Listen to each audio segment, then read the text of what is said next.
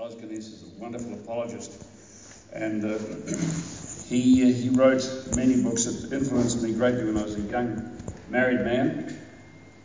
The Dust of Death and all sorts of uh, stories like that. He's written one recently, uh, Impossible People. And basically, he's talking about the fact that Christians in the world today are impossible people if they're real people. If they're real Christians, they're impossible. The, the world can't handle them, It's just too tough. Well, in this book, he tells a wonderful story of the fact that he was called to Manila to a Lausanne conference follow up, and he was one of the speakers, and he was asked to speak for 17 minutes on mission and modernity. In other words, mon- modernism with the latest sort of academic title, modernity. And he said, Well, it's hard to speak on that kind of topic for 17 minutes and get anywhere at all. But he said, I tried. And uh, at the end of it, a woman came up to me and she said, I, I don't really have, I don't really have much good hearing, and I can't really understand half the things you were saying. But it did surprise me. They were asking for a man to speak about mission and maternity. So I, I, felt a bit better having read that because, you know, we can all get confused by the preachers.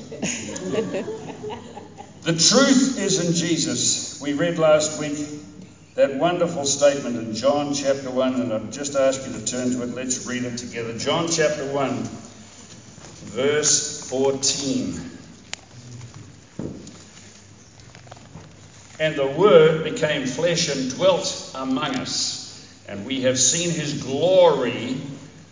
Glory is of the only Son from the Father, full of grace and truth.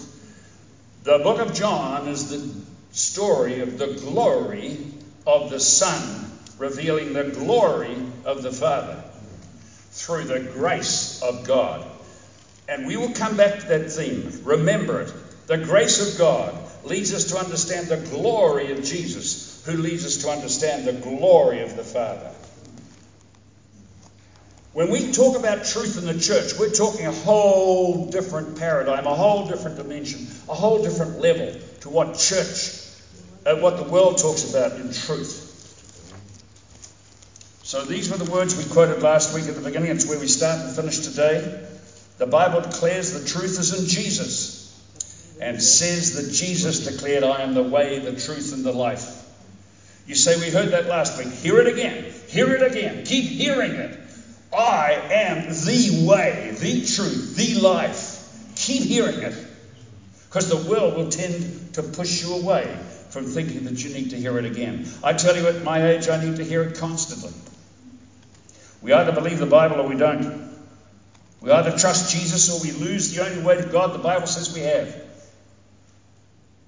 We have to find salvation in this floundering world and eternal life out of otherwise inescapable, everlasting destruction through the way, the truth, and the life. On Monday last week, after speaking to you on Sunday, I received a copy of the annual report of the student, Tertiary Students Christian Fellowship, TSCF.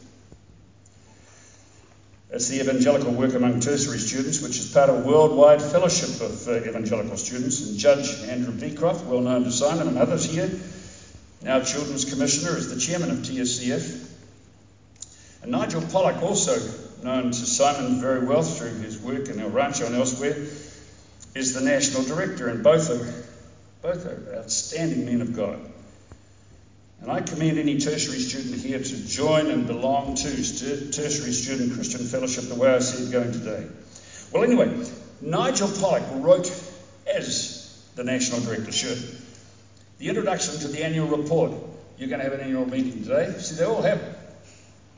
You have to put up. I'm glad yours is 15 minutes. But it was an astounding piece that Nigel wrote at the start of the annual report, and I want, want to share it partly with you. He starts with this quote from Erasmus, one of the philosophers in the 16th century In the land of the blind, the one eyed man is king. Isn't that a beautiful quote? In the land of the blind, the one eyed man is king. Nigel stated when people cannot see for themselves, they will follow whoever has a little light,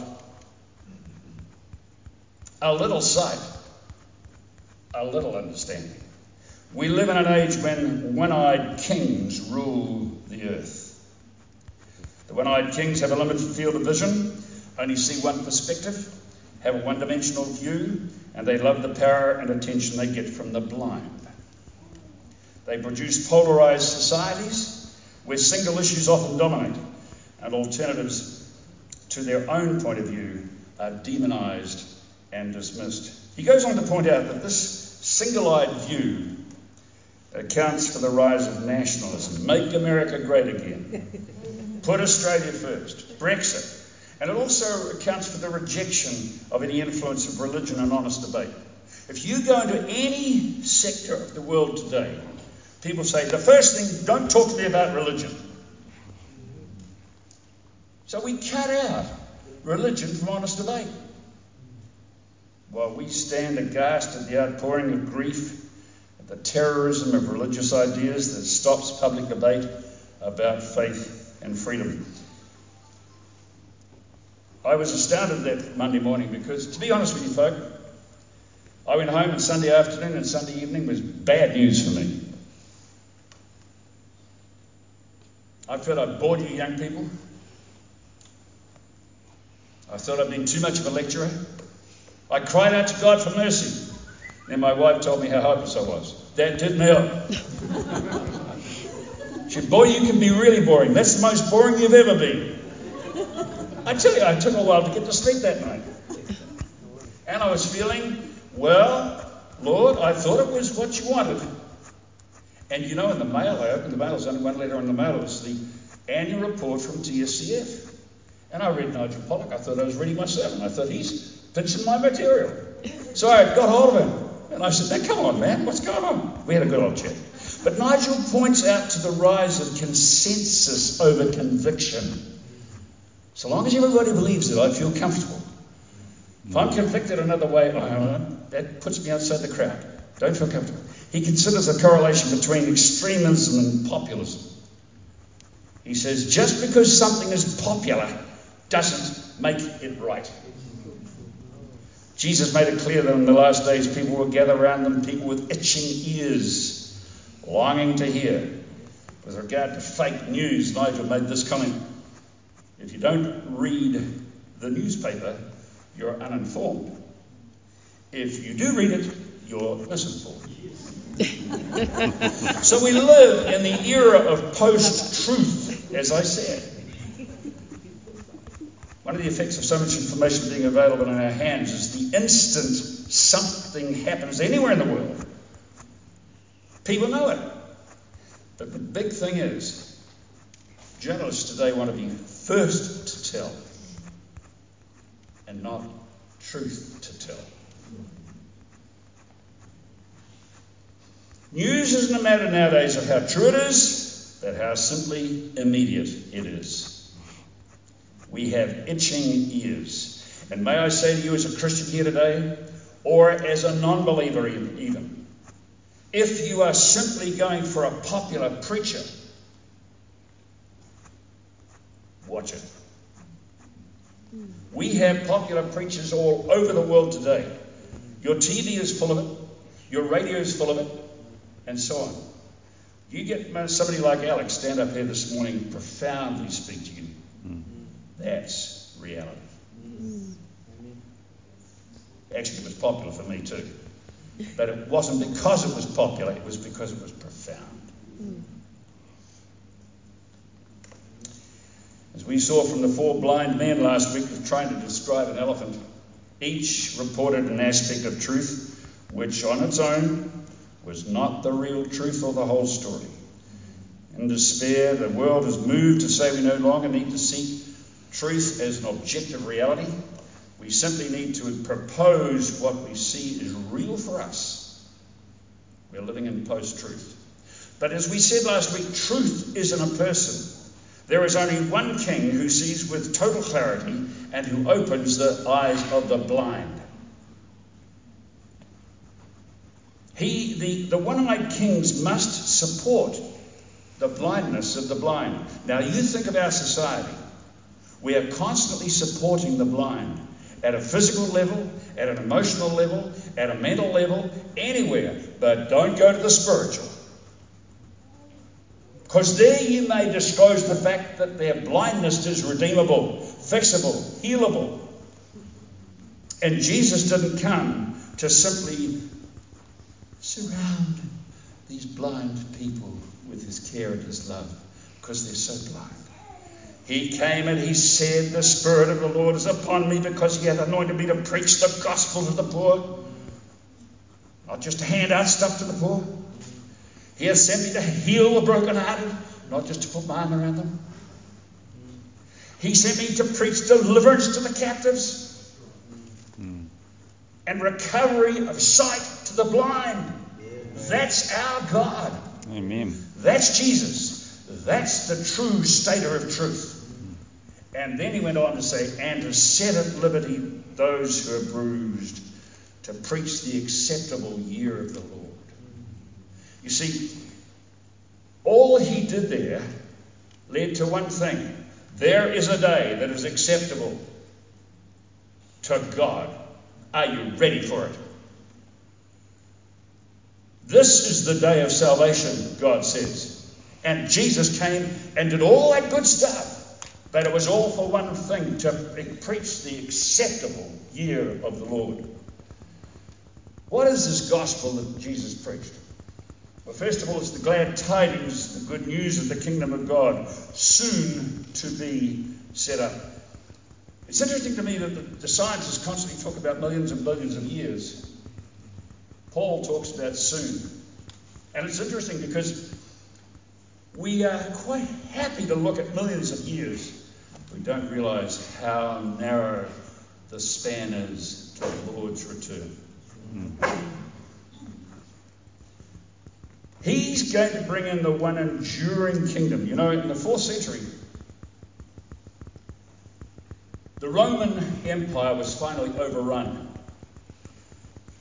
Not by the barbarians, but by Christianity.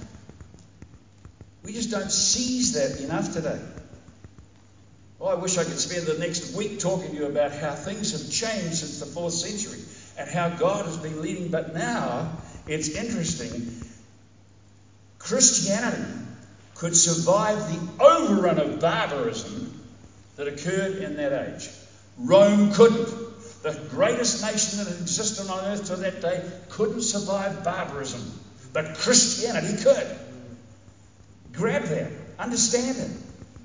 It was a societal change which was so deep because it came from the heart. Now, what's happening today? The state today is ignoring Christianity and being overrun by barbarism. You get the difference? And, you know, we're living in an age right now where Os Guinness says we are at the tipping point. We're actually living the age of return to barbarism without Christ, without the truth, without Christianity. People, we're in a serious time. The West is dying as a culture. Yeah. Hmm. Get it straight. It is dying as a culture. The terrorism that's happening right across the West is simply the reintroduction of barbarism. Why? Because there's nothing to withstand it. Politics can't withstand it. Good ideas can't withstand it.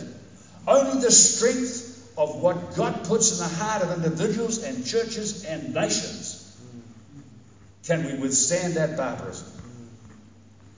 And you will never see terrorism overcome by all the devices that are being put into place politically. The gospel is also the good news about Jesus the Messiah, who's the founder of this kingdom. No other religion offers that. The, the, the gospel proclaimed after the death of Christ became also the preaching about Jesus Christ as the one who suffered death on the cross to gain eternal salvation for people in the kingdom of God. Man, I loved that stuff this morning, Sam, that we were singing. I couldn't believe it. You got up, started talking about the kingdom of God. And then we started talking about the bread of life in John 6. It's all coming up today. I thought, I don't, they don't need me to preach. They've done it all. Isn't it wonderful how when God works in a fellowship like this, you can't do that politically, you can't do it organisationally, you can't do it administratively. It's a work of the Spirit of God. You live truth this morning. He brought a whole bunch of people in here thinking the same stuff. I mean, that really impresses me. It doesn't happen in a business like that for me.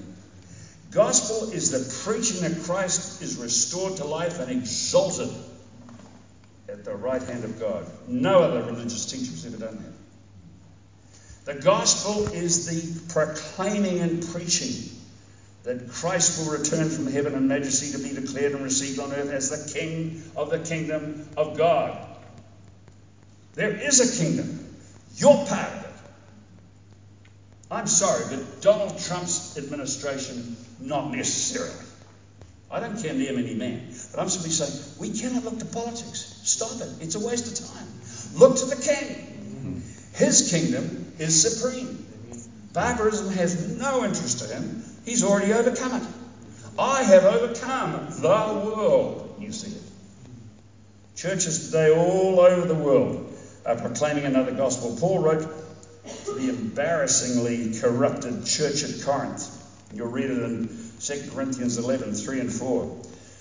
He said to these, these people who had all sorts of problems in their church, But I'm afraid that as the serpent deceived Eve by his cunning, your thoughts will be led astray from a sincere and pure devotion to Christ. I'm worried about that, he says. For if someone comes and proclaims another Jesus than the one we proclaimed, or if you receive a different spirit from the one you received, or if you accept a different gospel from the one you received, pause, what's he going to say? He says, You put up with it readily enough. Oh boy.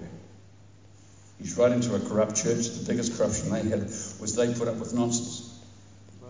Church, stand true on the Word of God. When somebody is too extreme about belief in the Word of God, praise God. When somebody comes along and says, but you're just making the Bible say stuff it doesn't mean. Well, hang on, what am I saying it doesn't mean? That's what it says. Let's be true to the Bible. Let's start there. Don't believe other stuff too readily. Boy, it's a worry. The gospel is not about feel good. It's not about prosperity. It's not about success. It's not about getting saved and satisfied. It's not about a Jesus who's simply a good man. It's not about a God who doesn't care about sin and justice and righteousness and redemption and eternal consequences. Paul defines what it is. But I do not account my life of any value nor precious to myself, he says in Acts 20 if only I may finish my course in the ministry that I've received from the Lord Jesus to testify to the gospel of what? The grace of God. That's what it's all about. Don't tell me about all this other stuff which itches my ears, it makes me think. That isn't the reality of the fact that God's grace is all I need. we are to declare the gospel of God's grace. Keep on declaring it. When people get bored, keep on declaring it again. Paul also described it as the light of the gospel of the glory of Christ, who is the image of God. He also called it the gospel of the glory of the blessed God. Isn't that a beautiful word? In 1 Timothy 1. So the gospel is the good news about the grace of God.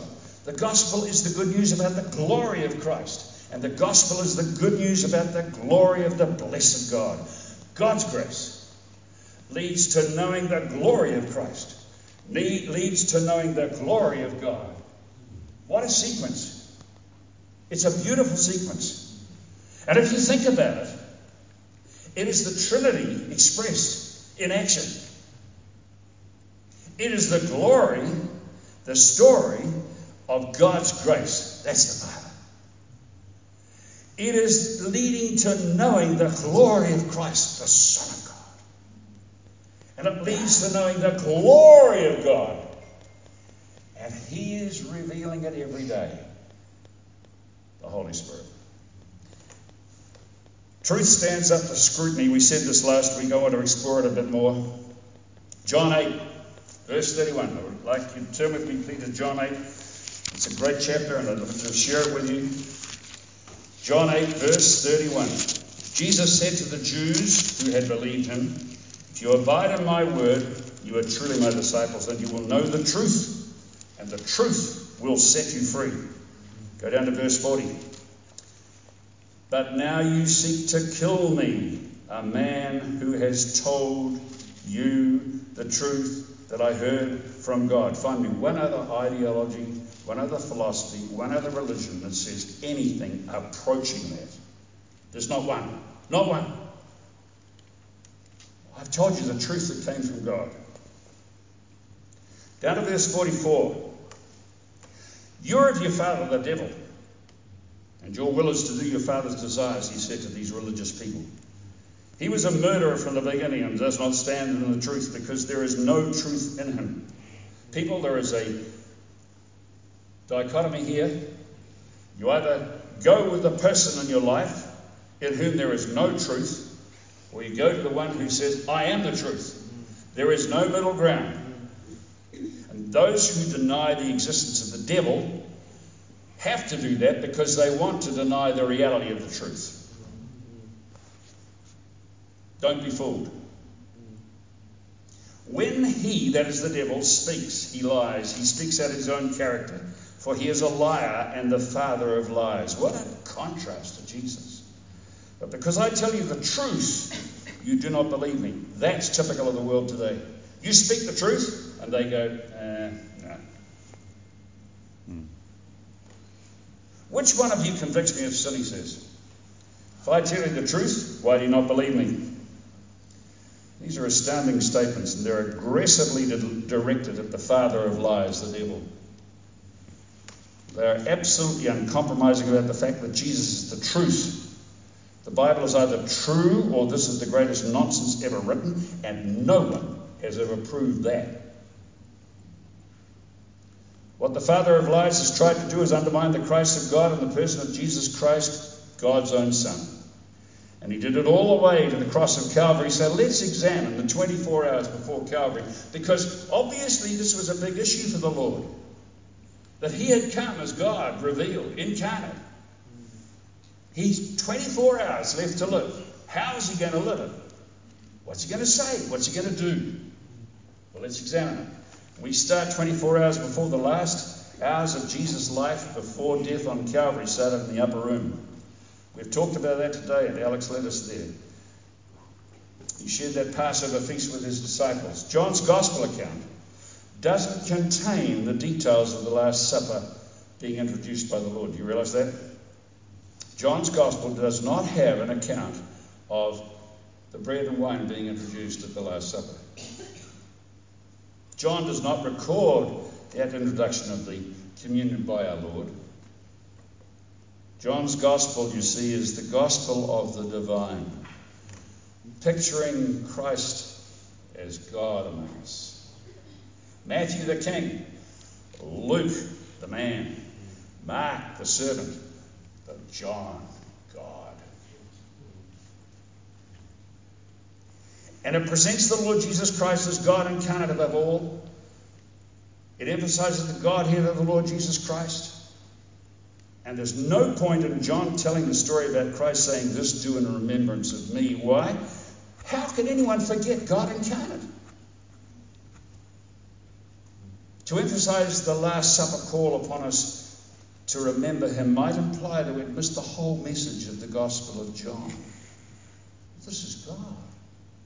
You can't forget him.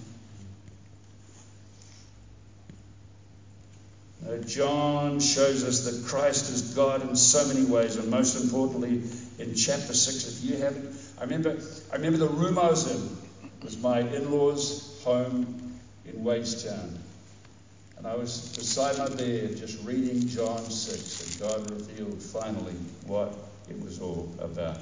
You touched it so beautifully this morning. The bread of life. I am the bread of life.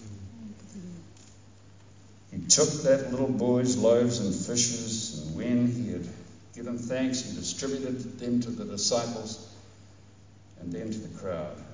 What a story. It's the demonstration of God among us. How could we forget? On the following day, Jesus gave them the explanation of the bread of heaven And that's when he said, I am the bread of life. So let's have a look at what John describes of the upper room in the last 24 hours of Jesus' life before the crucifixion, if he dares to leave out, as he obviously has, the reference to the Last Supper, the breaking of bread. The disciples were in the upper room. Turn with me to John chapter 13, please. We have to read it together. Some of the most amazing words ever written.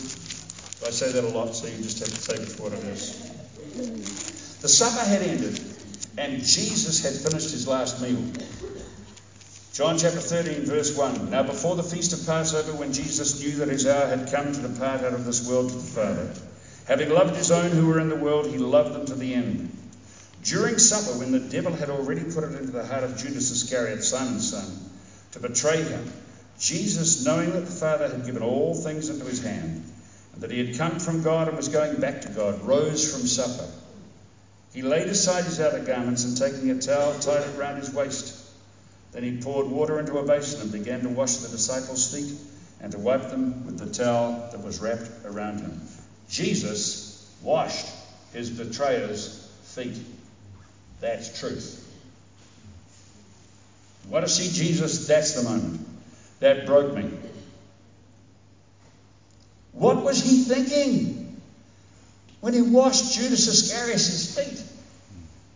What was he thinking? And it was immediately after that Jesus told his disciples that he knew who would betray him. So when that happened, they would believe in Jesus. That's what he said. When you see it actually happen the way I've told you it's going to happen, you should believe in me. That's truth. Jesus used the betrayer to show that Jesus knew all truth, and his disciples should believe in him. No turn of events ever caught Jesus by surprise. That's the essence of God. He knows the end from the beginning. The devil and the demons get surprised. Nothing surprises God. He sees it all and knows it all before it ever happens. Amen. After Judas Iscariot had gone, then Jesus started the dialogue with his disciples. Now, this is intriguing. Jesus has his last meal in the hours before his cruel death. He knows it. He tells his disciples so they could know it. And he starts a dialogue. And there's a lot to do here, Lord. There's a world to save, Lord. Let's get to it. You've got 24 hours left. You started late at 30.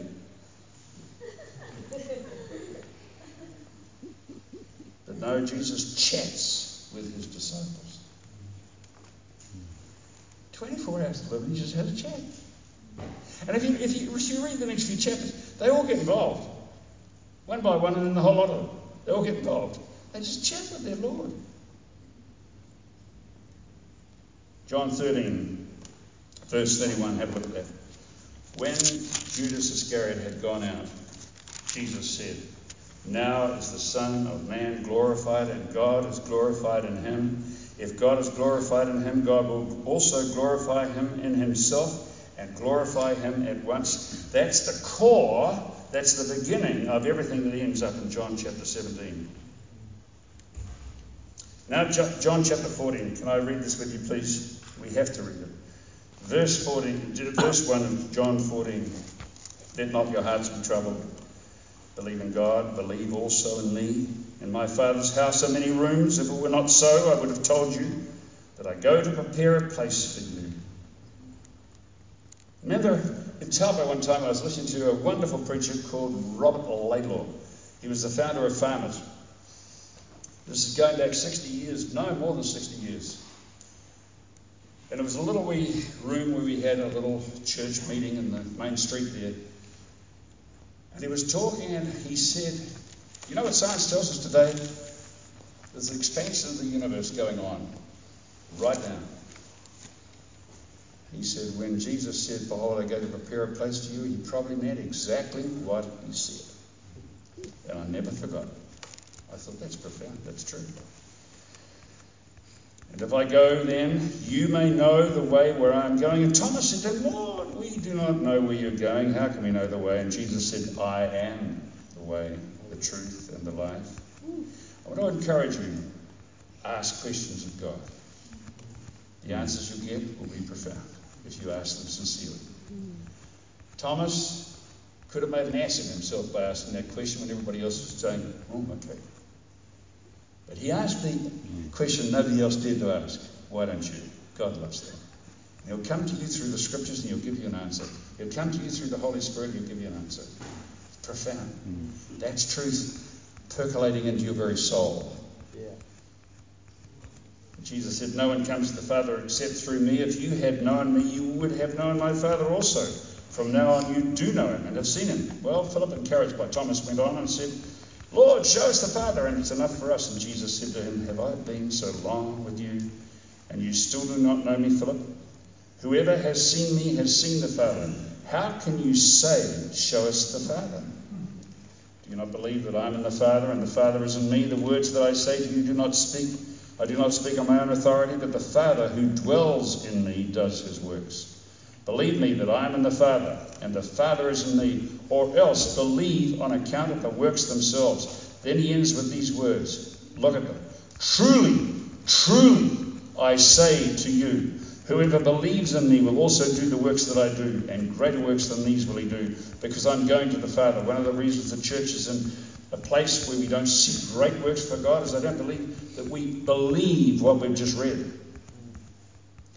As in John chapter 3, verse 11, where he says, Truly, truly, I say to you, we speak what we know, and we bear witness to what we've seen but you do not receive our testimony. Church, we need to receive the testimony of Jesus. Yeah. We need to receive the testimony of Jesus every time somebody gets up here. And in, in, in the audience itself, whenever we worship, we give testimony to Jesus. Listen to it. Jesus constantly uses this word truly. It comes from the word amen. We normally use amen at the end of a prayer or a statement. And then in that context, of course, we understand it to mean uh, so it is, so be it, May it be fulfilled. It was a custom which was passed over from the synagogues into Christians' uh, churches and assemblies that when someone had read or discoursed or offered up a solemn prayer to God, the others all would respond Amen and so make the substance of what was uttered their own. Do you know what? I grew up in a church where we said Amen. People, I'm going to encourage you, when people pray, say Amen. Amen. Why are we so Western? Then we say, oh, I don't want to do that. I might make a fool of myself. well, how about a few of us start making a fool of ourselves? I remember we grew up in a church where hallelujahs, praise the Lord, and amen were regular. You know, didn't think anything about it. It was just natural. But you know, we sit through church now where, that was a nice prayer. you wouldn't say so, of course. Why don't we say Amen during the prayer? Why don't we really get into praying? Yeah. Mm. One is praying. That's not the point. We are praying. One has just chosen one. To, God has just chosen one to lead it. Let's get into prayer, people. Yeah. Amen. You know why we don't say Amen anymore? Because we are not praying on our own enough. Wow. Mm. Oh, wow. Seriously, this is this is serious stuff. Yeah. If we were really in God and praying on our own, we'd be happy. Yeah, Lord, I agree with that. Lord, hear that one. Boy, oh boy, we need to be into this stuff. Mm. The beginning of a statement also could start with Amen, and that's what Jesus was doing. This, this truly, truly is saying at the beginning of his statements. You know, the, the other words are verily. Remember that old word in the old Bible? Verily, verily, I say unto you. Jesus constantly affirmed that what he was saying was utterly trustworthy. John 14, verse 15. Now, this is really interesting because we move to the next dimension. I will ask the Father, and he will give you another helper to be with you forever, even the Spirit of truth, whom the world cannot receive. Now we're talking about the Spirit of truth. Verse 26 But the Helper, the Holy Spirit, whom the Father will send in my name, he will teach you all things and bring to your remembrance all that I've said to you. John chapter 15, still in the discourse. I am the true vine. He starts off the whole of chapter 15 with that. Are you connected to the vine? Verse 26 in chapter 15 of John. When the Helper comes, whom I will send to you from the Father, the Spirit of truth, who proceeds from the Father. He will bear witness about me. John chapter 16. Verse 7 Nevertheless, I tell you the truth. It is to your advantage that I go away, for if I go, do not go away, the Helper, the Spirit of truth, will not come to you. But if I go, I will send him to you. Verse 13, John 16. When the Spirit of truth comes, he will guide you into all truth. Is there a time in the assembly at any time where you say, Lord, reveal your truth to us? Holy Spirit, come among us. Be the Spirit of truth among us right now. Do your miracle work. We need to be much more into pleading that God's gracious Holy Spirit might mightily lead us into truth. Because you read here, but whatever he hears, he will speak, and he will declare to you the things that are to come. And do you know why so many churches throughout the world resist speaking about prophecy? Because they don't believe that stuff. They don't know Jesus, therefore, they don't know prophecy. They don't care to know about prophecy. They do not know the Spirit of truth who was sent by Jesus. When I was growing up, we regularly had prophetic messages. In fact, you'd go home scared that your mother would be taken to glory and you'd be left behind. and people used to laugh just like you did then. I'm not criticizing you laughing. That's exactly what they did. They laughed about it. It was the most serious thing ever taught. They brought blokes from all over the world to preach the second coming of Jesus. We need to be honouring them. John chapter 17. With this I close.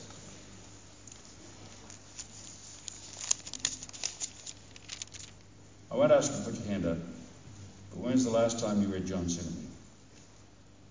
Have you ever read it? Have you stood in a paddock and read it out loud? Has it cast you on your knees? This is God Pray.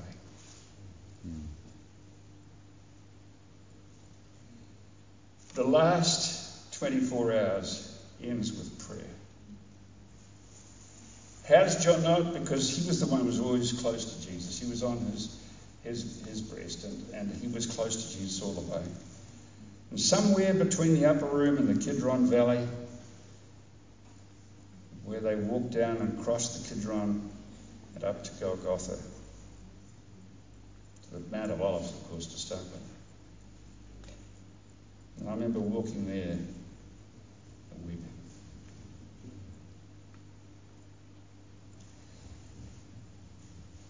Because Jesus, somewhere on that way, he must have sat down on a rock and just prayed.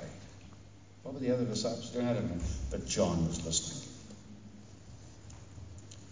Verse 3 And this is eternal life, that they may know you, the only true God isn't that a beautiful prayer to end at the end of your life? And Jesus Christ, whom you have sent. Verse 4 I glorified you on the earth, having accomplished the work that you gave me to do, and now, Father, glorify me in your own presence with the glory that I had with you before the world existed. Verse 8 For I have given them the words that you gave me. And they've received them and have come to know the truth that I came from you, and they have believed that you sent me. We're talking about the omnipotent God. Hmm. Verse 14 I have given them your word, and the world has hated them because they're not of the world, just as I'm not of the world. Go to verse 17 sanctify them hmm. in the truth. Your word is truth. Lord, help us to believe the Bible, to read the Bible, to read it and read it and read it. For in it is the truth about your grace, about the glory of your Son, and the glory of your own person. Teach us, Lord, your truth through your word every single day. In Jesus' name we pray.